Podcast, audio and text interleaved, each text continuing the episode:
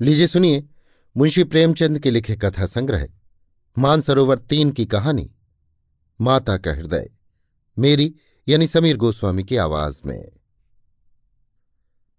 माधवी की आँखों में सारा संसार अंधेरा हो रहा था। कोई अपना मददगार न दिखाई देता था। कहीं आशा की झलक न थी। उस निर्जन घर में वह अकेली पड़ी रोती थी और कोई आँसू पहुँचने वाला न था। उसके पति को मरे हुए बाईस वर्ष हो गए थे। घर में कोई संपत्ति न थी। उसने न जाने किन तकलीफों से अपने बच्चे को पाल पोस कर बड़ा किया था। वही जवान बेटा आज उसकी गोद से छीन लिया गया था और छीनने वाले कौन थे? अगर मृत्यु ने छीना होता तो वो सब्र कर लेती, मौत से किसी को द्वेष नहीं होता। मगर स्वार्थियों के हाथों ये अत्याचार असह हो रहा था। इस घोर संताप की दशा में उसका जी रह रहकर इतना विकल हो जाता कि इसी समय चलूँ और उस अत्याचारी से इसका बदला लूँ जिसने उस पर ये निष्ठुर आघात किया है। मारूं या मर जाऊँ, दोनों ही में संतोष हो जाएगा। कितना सुंदर, कितना होनहार बालक था। यही उसके पति की निशानी, उसके जीवन का आधार, उसकी उम्र भर की कमाई थी। वही लड़का इस वक्त जेल में पड़ा ना जाने क्या क्या तकलीफें झेल रहा होगा। और उसका अपराध क्या था? कुछ नहीं। सारा मोहल्ला उस पर जान देता था। विद्यालय के अध्यापक उस पर जान देते थे। अपने बेगाने सभी तो उससे प्यार करते थे। कभी उसकी कोई शिकायत सुनने में नहीं आई। ऐसे बालक की माता होने पर अन्य माताएँ उसे बधाई देती थी। कैसा सज्जन, कैसा उदार, कैसा परमार्थी। खुद भूखो सो रहे, मगर क्या मजाल कि द्वार पर आने वाले अतिथि को रूखा जवाब दे।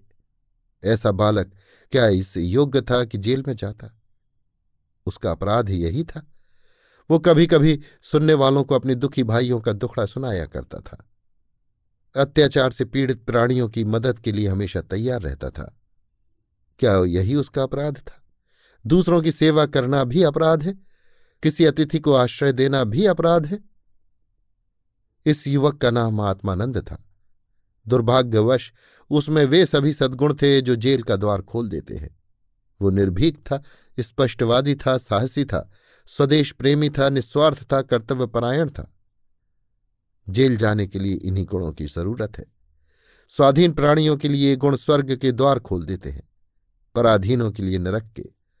आत्मानंद के सेवा कार्य ने उसकी वक्तृताओं ने और उसके राजनीतिक लेखों ने उसे सरकारी कर्मचारियों की नज़रों में चढ़ा दिया था। सारा पुलिस विभाग नीचे से ऊपर तक उससे सतर्क रहता था। सबकी निगाहें उस पर लगी रहती थीं। आखिर ज़िले में एक भयंकर डाके ने उन्हें इच्छित अवसर प्रदान कर दिया। आत्मानंद के घर की तलाशी हुई। कुछ पत्र और लेख मिले, जिन्हें पुलिस ने डाके का बीजक सिद्ध किया। लगभग बीस युवकों की एक टोली फांस ली गई। आत्मानंद इनका मुखिया ठहराया गया। शहादतें हुई। इस बेकारी और गिरानी के जमाने में आत्मा से ज़्यादा सस्ती और कौन वस्तु हो सकती है? बेचने को और किसी के पास रह ही क्या गया है? नाम मात्र का प्रलोभन देकर अच्छी से अच्छी शहादतें मिल सकती हैं। और पुलिस के हाथों में पड़कर तो निकृष्ट से निकृष्ट गवाहियाँ भी देववाणी का महत्व प्राप्त कर लेती हैं। शहादतें मिल गईं। महीने भर तक मुकदमा चला। मुकदमा क्या चला? एक स्वांग चलता रहा और सारे अभियुक्तों को सजाएँ दे दी गई।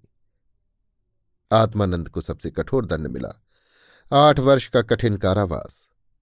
माधवी रोज कचहरी जाती। एक कोने में बैठी सारी कार्रवाई देखा करती। मानवीय चरित्र कितना दुर्बल, कितना निर्दय, कितना नीच है, इसका उसे तब तक अनुमान भी न हुआ था। जब आत्मानंद को सजा सुना दी गई और वो माता को प्रणाम करके सिपाहियों के साथ चला तो माधवी मूर्छित होकर ज़मीन पर गिर पड़ी। दो चार दयालु सज्जनों ने उसे एक तांगे पर बैठाकर घर तक पहुँचाया। जब से वो होश में आई है, उसके हृदय में शूल सा उठ रहा है। किसी तरह धैर्य नहीं होता। उस घोर आत्मवेदना की दशा में अब उसे अपने जीवन का केवल एक लक्ष्य दिखाई देता है, और वो इस अत्याचार का बदला है। अब तक पुत्र उसके जीवन का आधार था, अब शत्रुओं से बदला लेना ही उसके जीवन का आधार होगा। जीवन में अब उसके लिए कोई आशा न थी। इस अत्याचार का बदला लेकर वो अपना जन्म सफल समझेगी। इस अभागे नरपिशाच बागची ने जिस तरह उसे रक्त के आँसू रुलाए हैं, उसी भांति वो भी उसे रुलाएगी। नारी हृदय कोमल है, लेकिन केवल अनुकूल दशा में। जिस दशा में पुरुष दूसरों को दबाता है स्त्री शील और विनय की देवी हो जाती है। लेकिन जिसके हाथों अपना सर्वनाश हो गया हो, उसके प्रति स्त्री को पुरुष से कम घृणा और क्रोध नहीं होता। अंतर इतना ही है कि पुरुष शस्त्रों से काम लेता है स्त्री कौशल से। रात भीगती जाती थी और माधवी उठने का नाम न लेती थी। उसका दुख प्रतिकार के आवेश में विलीन होता जाता था। यहाँ तक कि इसके सिवा उसे और किसी बात की याद ही न रही। उसने सोचा, कैसे ये काम होगा? कभी घर से नहीं निकली। वैधव्य के बाईस साल इसी घर में कट गए। लेकिन अब निकलूँगी, ज़बरदस्ती निकलूँगी, भिखारिन बनूँगी, टहलनी बनूँगी, झूठ बोलूँगी, सबको कर्म करूँगी। सत्कर्म के लिए संसार में स्थान नहीं। ईश्वर ने निराश होकर कदाचित इसकी ओर से मुँह फेर लिया है। जभी तो यहाँ ऐसे ऐसे अत्याचार होते हैं और पापियों को दंड नहीं मिलता। अब इन्हीं हाथों से उसे दंड दूँगी। संध्या का समय था। लखनऊ के एक सजे हुए बंगले में मित्रों की महफिल जमी हुई थी। गाना बजाना हो रहा था। एक तरफ़ आतशबाजियाँ रखी हुई थी, दूसरे कमरे में मेजों पर खाना चुना जा रहा था। चारों तरफ़ पुलिस के कर्मचारी नज़र आते थे। ये पुलिस के सुपरिंटेंडेंट मिस्टर बागची का बंगला है। कई दिन हुए, उन्होंने एक मार्के का मुकदमा जीता था। अफसरों ने खुश होकर उनकी तरक्की कर दी थी और उसी की खुशी में ये उत्सव मनाया जा रहा था। यहाँ आए दिन ऐसे उत्सव होते रहते थे। मुफ़्त के गवैये मिल जाते थे, मुफ़्त की आतशबाजी, फल और मेवे और मिठाइयाँ आधे दामों पर बाज़ार से आ जाती थीं और चट दावत हो जाती थी। दूसरों के जहाँ सौ लगते, वहाँ इनका दस से काम चल जाता था। दौड़ धूप करने को सिपाहियों की फौज थी ही। और ये मार्के का मुकदमा क्या था? वही जिसमें निरपराध युवकों को बनावटी शहादतों से जेल में ठूस दिया गया था। गाना समाप्त होने पर लोग भोजन करने बैठे। बेगार के मजदूर और पल्लेदार जो बाज़ार से दावत और सजावट के सामान लाए थे, रोते या दिल में गालियाँ देते चले गए थे। पर एक बुढ़िया अभी तक द्वार पर बैठी हुई थी। अन्य मजदूरों की तरह वो भुन भुना कर काम न करती थी। हुक्म पाते ही खुश दिल मजदूर की तरह दौड़ दौड़ कर हुक्म बजा लाती थी। वो माधवी थी, जो इस समय मजूरनी का वेश धारण करके अपना घातक संकल्प पूरा करने आई थी। मेहमान चले गए, महफिल उठ गई। दावत का सामान समेट दिया गया, चारों ओर सन्नाटा छा गया। लेकिन माधवी अभी तक यहीं बैठी थी। सहसा मिस्टर बागची ने पूछा, बुढ़ी, तू यहाँ क्यों बैठी है? तुझे कुछ खाने को मिल गया? माधवी, हाँ, हुजूर, मिल गया। बागची तो जाती क्यों नहीं? माधवी, कहाँ जाऊँ सरकार, मेरा कोई घर द्वार थोड़े ही है। हुक्म हो तो यहीं पड़ी रहूँ। पाव भर आटे का परवस्ता हो जाए हुजूर। बागजी नौकरी करेगी? माधवी, क्यों ना करूँगी सरकार, यही तो चाहती हूँ। बागजी लड़का खिला सकती है? माधवी, हाँ हुजूर, ये मेरे मन का काम है। बागजी अच्छी बात है, तू आज ही से रह। जा, घर में देख जो काम बताए वो कर। एक महीना गुजर गया। माधवी इतना तन मन से काम करती है कि सारा घर उससे खुश है। बहू जी का मिजाज बहुत ही चिड़चिड़ा है। वो दिन भर खाट पर पड़ी रहती हैं और बात बात पर नौकरों पर झल्लाया करती हैं। लेकिन माधवी उनकी घुड़कियों को भी सहर्ष सह लेती है। अब तक मुश्किल से कोई दाई एक सप्ताह से अधिक ठहरी थी। माधवी ही का कलेजा है कि जली कटी सुनकर भी मुख पर मैल नहीं आने देती। मिस्टर बागची के कई लड़के हो चुके थे, पर यही सबसे छोटा बच्चा बच रहा था। बच्चे पैदा तो हष्टपुष्ट होते, किंतु जन्म लेते ही उन्हें एक न एक रोग लग जाता था और कोई दो चार महीने, कोई साल भर जीकर चल देते थे।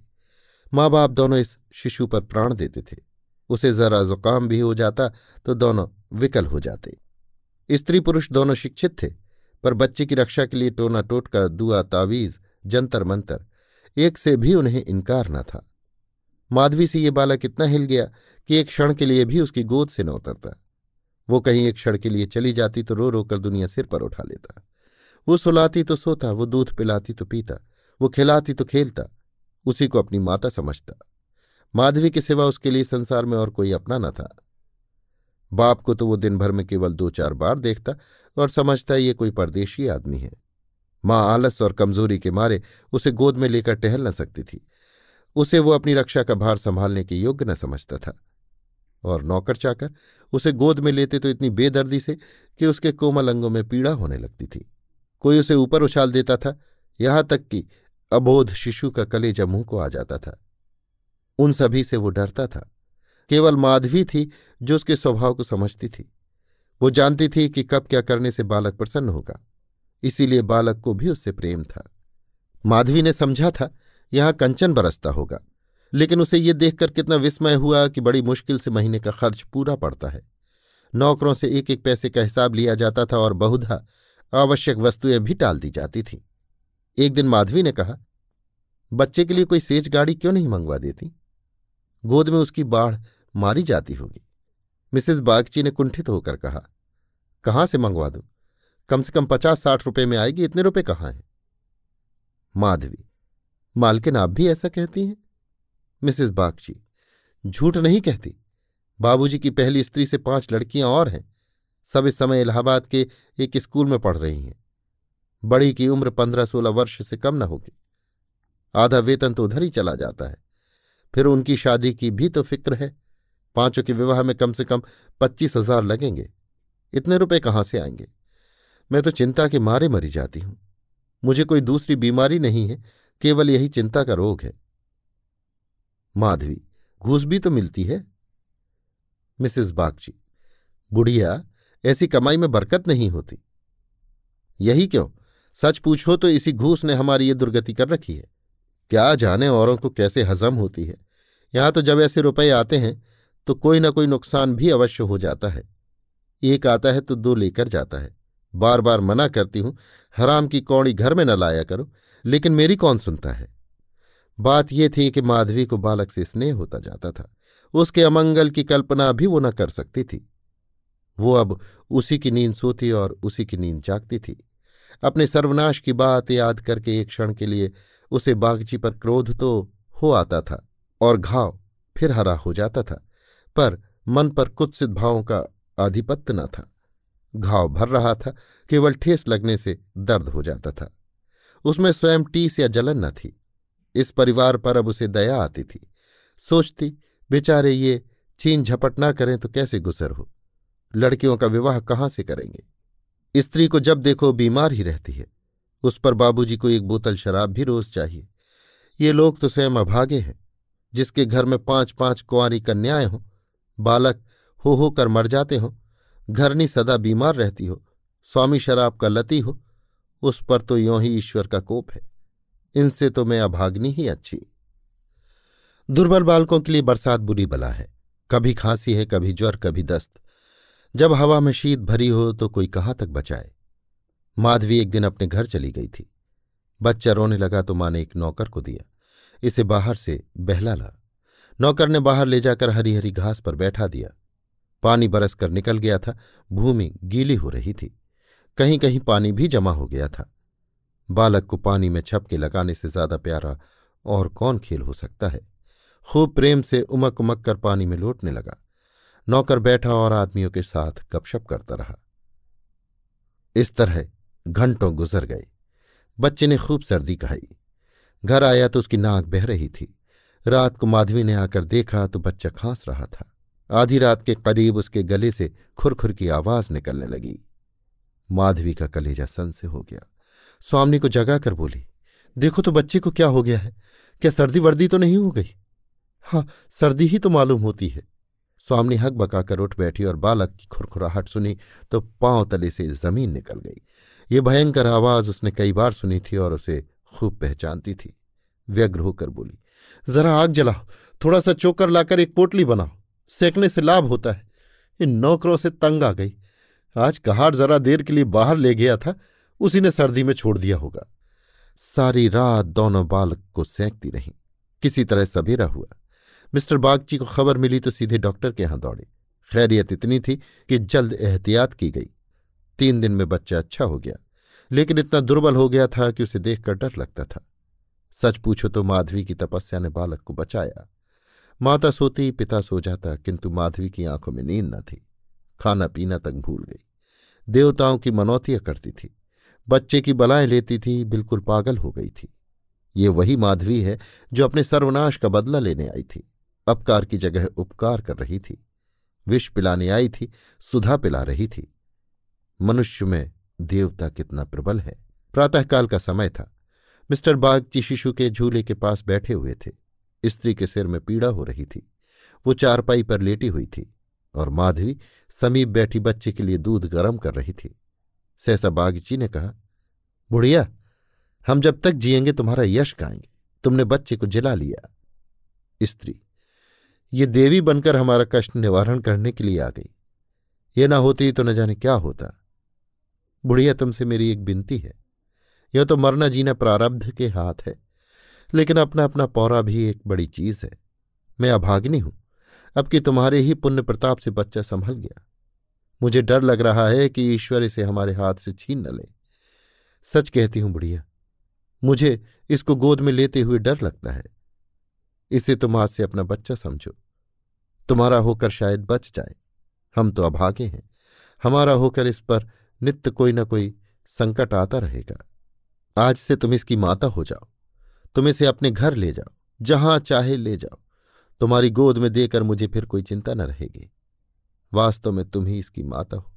मैं तो राक्षसी हूँ। माधवी बहू जी भगवान सब कुशल करेंगे। क्यों जी इतना छोटा करती हो? मिस्टर बागजी नहीं नहीं, बूढ़ी माता, इसमें कोई हरज नहीं है। मैं मस्तिष्क से तो इन बातों को ढकोसला ही समझता हूँ, लेकिन हृदय से इन्हें दूर नहीं कर सकता। मुझे स्वयं मेरी माताजी ने एक धोबिन के हाथ बेच दिया था। मेरे तीन भाई मर चुके थे। मैं जो बच गया तो माँ बाप ने समझा, बेचने ही से इसकी जान बच गई। तुम इस शिशु को पालो, पोसो। इसे अपना पुत्र समझो। खर्च हम बराबर देते रहेंगे। इसकी कोई चिंता मत करना। कभी कभी जब हमारा जी चाहेगा, आकर देख लिया करेंगे। हमें विश्वास है कि तुम इसकी रक्षा हम लोगों से कहीं अच्छी तरह कर सकती हो। मैं कुकर्मी हूँ। जिस पेशे में हूँ, उसमें कुकर्म किए बगैर काम नहीं चल सकता। झूठी शहादतें बनानी ही पड़ती हैं। निरपराधों को फंसाना ही पड़ता है। आत्मा इतनी दुर्बल हो गई है कि प्रलोभन में पड़ ही जाती है। जानता हूँ कि बुराई का फल बुरा ही होता है, पर परिस्थिति से मजबूर हूँ। अगर ऐसा न करूँ तो आज नालायक बनाकर निकाल दिया जाऊँ। अंग्रेज़ हज़ारों भूले करें, कोई नहीं पूछता। हिंदुस्तानी एक भूल भी कर बैठे तो सारे अफसर उसके सिर हो जाते हैं। हिंदुस्तानियों को तो कोई बड़ा पद ना मिले, वही अच्छा। पद पाकर तो उनकी आत्मा का पतन हो जाता है। उनको अपनी हिंदुस्तानियत का दोष मिटाने के लिए कितनी ही ऐसी बातें करनी पड़ती हैं, जिनका अंग्रेज़ के दिल में कभी ख्याल ही नहीं पैदा हो सकता। तो बोलो, स्वीकार करती हो? माधवी गदगद होकर बोली, बाबूजी, आपकी इच्छा है तो मुझसे भी जो कुछ बन पड़ेगा आपकी सेवा कर दूँगी। भगवान बालक को अमर करें। मेरी तो उनसे यही विनती है। माधवी को ऐसा मालूम हो रहा था कि स्वर्ग के द्वार सामने खुले हैं और स्वर्ग की देवियाँ उसे अंचल फैला फैला कर आशीर्वाद दे रही हैं। मानो उसके अंत्यस्थल में प्रकाश की लहरें सी उठ रही हैं। इस स्नेहमय सेवा में कितनी शांति थी। बालक अभी तक चादर ओढ़े सो रहा था। माधवी ने दूध गर्म हो जाने पर उसे झूले पर से उठाया तो चिल्ला पड़ी। बालक की देह ठंडी हो गई थी और मुख पर वो पीला पना गया था, जिसे देखकर कलेजा हिल जाता है। कंठ से आह निकल आती है और आँखों से आँसू बहने लगते हैं। जिसने उसे एक बार देखा है, फिर कभी नहीं भूल सकता। माधवी ने शिशु को गोद से चिमटा लिया। हालाँकि नीचे उतार देना चाहिए था। कोहराम मच गया। माँ बच्चे को गले से लगाए रोती थी, पर उसे ज़मीन पर न सुलाती थी। क्या बातें हो रही थीं और क्या हो गया? मौत को धोखा देने में आनंद आता है। वो उस वक्त कभी नहीं आती जब लोग उसकी राह देखते होते हैं। रोगी जब संभल जाता है, जब वो पत्थ लेने लगता है उठने बैठने लगता है घर भर खुशियाँ मनाने लगता है। सबको विश्वास हो जाता है कि संकट टल गया। उस वक्त घात में बैठी हुई मौत सिर पर आ जाती है। यही उसकी निठुर लीला है। आशाओं के बाग लगाने में हम कितने कुशल हैं। यहाँ हम रक्त के बीज बोकर सुधा के फल खाते हैं। अग्नि से पौधों को सींच कर शीतल छाव में बैठते हैं। हाँ, मंद बुद्धि।